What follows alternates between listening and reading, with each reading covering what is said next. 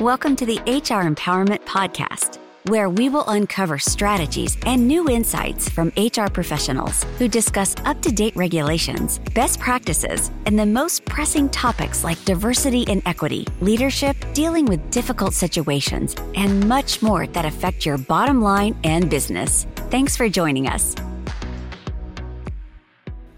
Hello, everybody. This is Deanna Baumgardner. I am the founder and president of Employers Advantage LLC. We are a small HR firm of about 10 people strong, and we provide HR services to small businesses across the country. I'm excited to talk with you this week about all things HR. The topic this week is what I like to call HR this, not that. HR this, not that means we take a look at some workplace issues, policies, or practices that may be antiquated or done just because that's the way they've always been done. That's the not that part. We then turn those around into what should be done. That's the HR this part. Today, Thursday, our HR this not that topic is workplace policies. Our HR this portion is let's make these policies applicable to the workplace and the culture, not that. Policies just because that's the way it's always been done. How many times have we looked at policies or asked ourselves why? Why do we have this policy? Does this still make sense for our organization? Or is it that we still have this policy in the handbook just because that's always been there and it's always been like that? So, again, let's make them applicable to the culture in the workplace. HR this, let's not have policies just because that's the way it's always been done, or maybe that's the industry standard. Not that. Let's start looking at some policies that may be a little bit antiquated. The one thing that is really big policy at a lot of organizations, big or small, regardless of the size of your organization, or your paid time off policies. I mean, that's a huge policy and benefit for employees. So take the time now to evaluate your paid time off policies to see if they still make sense for the needs of the workforce, but also, of course, are compliant with any state and federal regulations. PTO policies should be designed for people to use the time and take time off when they're sick or when they want to go on vacation or if they just need a break the reality is we don't care what people use their paid time off for, or you shouldn't care what they use their paid time off for. It's paid time off. They don't need a reason to take it. It's a benefit available to them. But particularly now, given the pandemic that we've gone through, PTO needs to be available for when they're sick. So they don't have to worry about coming in sick and not getting paid or getting other people sick, which is just going to continue to cause problems within the organization. Of course, people need time for rest and relaxation, of course. So, does your PTO policy support or hinder employees? It should support and encourage time off. So, it's helpful to ask employees what they need to be able to time to take time off, which is another thing. Sometimes people don't use their PTO because they're afraid of the workload that's going to come back to them or that's going to be there waiting for them when they come back. So, an idea here is cross training or a work partner. So, if cross training isn't part of your small business, it should be. One of the many reasons why cross training is so beneficial to both small businesses and employees is it because it just in general keeps things moving. In a small business, if one person is gone, it can hinder the whole operation. With cross training, it prepares the company for both unforeseen circumstances related to employee changes but also planned situations for vacation and time off. The biggest dread, again, for people taking time off is coming back to a week's worth of work piled up for them to conquer on their first day back. Having a team that is cross trained supports the ability for people to feel comfortable taking time off and having that separation from work that we know is ultimately more productive for everyone in the long run. So, when it comes to defining PTO policies for employees, they really need to be three things flexible, supportive, and compliant. Again, particularly given the experiences and lessons that we've learned over the last couple years, PTO strategies need to be flexible, supportive, and compliant. Flexible in a way where the PTO, it can be either a buck at a time, is broken out between, you know, allotments for vacation and sick, however you want to do it, the policy needs to be flexible to meet the varied needs of individual employees. In our recommendations of constructing a PTO policy, we typically lean more towards the bucket of time approach just because it really gives the employees the flexibility to use the time how they see fit and not feel like they have to explain details as to why they're taking time off. It is up to each individual company to decide which approach works best for them while also considering flexibility. PTO policy, policy should be designed to be supportive and encourage employees to use the time and have a separation from work. People might not travel or take the vacations, um, you know, during the pandemic and maybe even for a little bit after that they did before, but it's still important to encourage people to take time off, not just one day here and there, but extended time off. One way to think about the benefit of a full week versus a long weekend is a drink of water. Like a drink of water is refreshing, but a glass of water is nourishing. So that is the difference between a long weekend or extended time off, like a full week.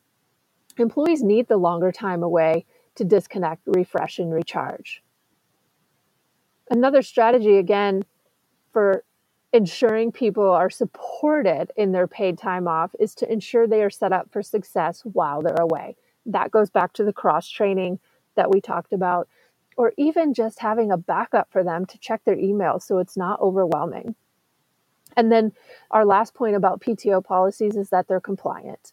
Of course, there's not really federal regulations related to paid time off, but there are a ton of states that have regulations related to particularly paid sick time, family leave, and those kind of things. So make sure that wherever your organization is located, that your PTO policy um, is compliant with state regulations. So, again, PTO policy does it make sense for your organization and the employees and the culture? But then, if you have a PTO policy, make sure it's flexible, supportive, and compliant.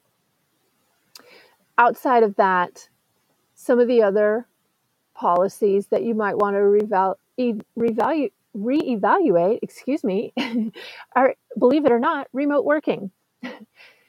There's still some push and pull around remote working or a hybrid schedule or flexible workplace um, policies that I still think a lot of work needs to be done here.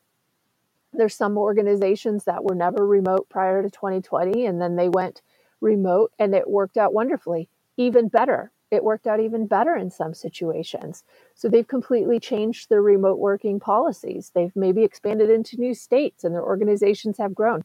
We definitely have a handful of clients that fit that category. So this is something that I think needs to be looked at on an ongoing basis.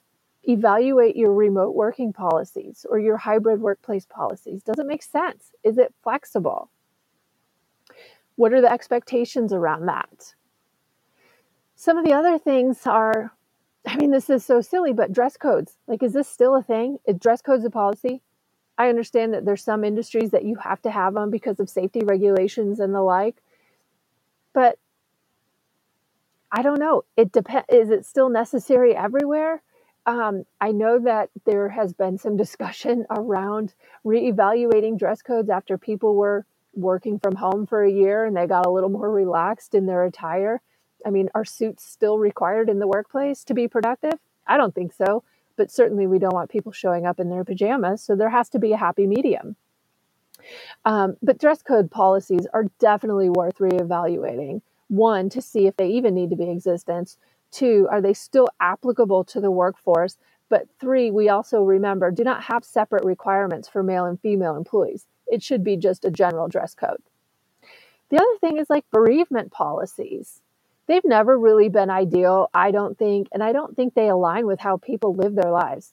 Typically, bereavement policies focus on immediate families. Sometimes they'll look at extended family with limited availability to paid time off. But to me, it just shouldn't be up to the company who may or may, may or may not be important or close to the employee. I will never forget one of my first HR jobs.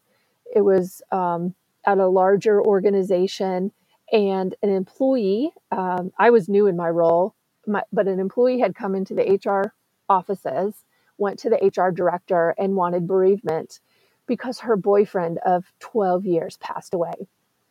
And the HR manager was firm that the employee did not qualify for benefits because it was an immediate family member based on how the policy was written. And it was devastating to watch the reaction of that employee. And quite honestly, it was devastating to hear the HR director tell the employee that somebody who had been their partner for the last 12 years and passed suddenly that she couldn't qualify for bereavement pay time off because it wasn't technically an immediate family member. It was her boyfriend of 12 years. That stuff needs to be reevaluated. So, again, I don't think it should be up to the company who may or may not be important or close to the employee. Um, of course, there should be some guardrails within these policies, but they can be tweaked to be more applicable and to make more sense. Hiring practices and policies, we know this for sure, can use a complete overhaul it's a situation that typically both the candidate and the hiring manager dread, but it's because everyone thinks they need to hold everything so close to the chest and only show their hand at certain times in the process. But it doesn't have to be like that. The candidate experience is the window to the work environment of your small business. So pay attention to that and treat people through the process the same way you would expect to be treated, the way you would expect your family member to be treated if they were looking for a job. Be transparent about pay include the pay range in the job posting, or at minimum, give candidates the position pay range at first contact.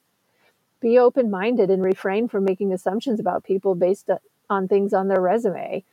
It, you know, gaps of employment, movement between jobs and companies, or assuming that somebody might be overqualified. Those hiring practices and policies that people follow, those have got to be completely reevaluated particularly given the market that we're in now. Ask yourself, why do we do it this way? What makes the most sense? Are there opportunities here for us to either create more opportunities for candidates, candidate pools? Is there an opportunity to create efficiency? And can we just make it simpler? Can we make it just make more practical sense? I am going to touch on employee benefits a little bit, even though we talked about that on Monday. Um, but reevaluating policies around employee benefits. Benefits for employees aren't always what companies think they are. And then, you know, they invest all this time and money into offering benefits to employees that they may or may not even need. Again, we talked about they see traditionally medical, dental, vision, and things like that, which are great. Um, but employee benefits are more than that. The benefit should be about the employee and not the company. So if the company's going to spend money on something like benefits, it should be something that truly is a benefit to the employee. We want to start looking at more non traditional benefits, maybe an employee assistance program, support well being and mental health, health advocacy, and other programs, subscription to excuse me, delivery apps, childcare programs. We, if you listen to the Monday show, we know um, the lifestyle benefit option that I love is Fringe. We have that within our organization. So there's so many different options around benefits that I really think those types of policies need to be reevaluated. Even policies like uh, other jobs, it's kind of antiquated to have policies in your handbook about outside employment. Most people have side hustles or two or three jobs or other interests that they do. Like, as long as it's not negatively impacting uh, their work at their organization or the organization itself, it should not matter uh, what they do. And it should be supported. That goes back to what we talked about in the employee engagement segment on Tuesday is if somebody does have something that they're doing outside of their day-to-day job with you, support it and encourage it. It's just going to create that much more engagement. So, HR this with your workplace policies, make them applicable to the culture don't be afraid to completely re-evaluate and overhaul those policies and stay away from having policies just because that's the way it has always been try to think about it from another perspective or question it. That's the key for today. Thank you for joining me while we talked about workplace policies. Be sure to join us tomorrow, and we're going to close out the week with recruiting and onboarding.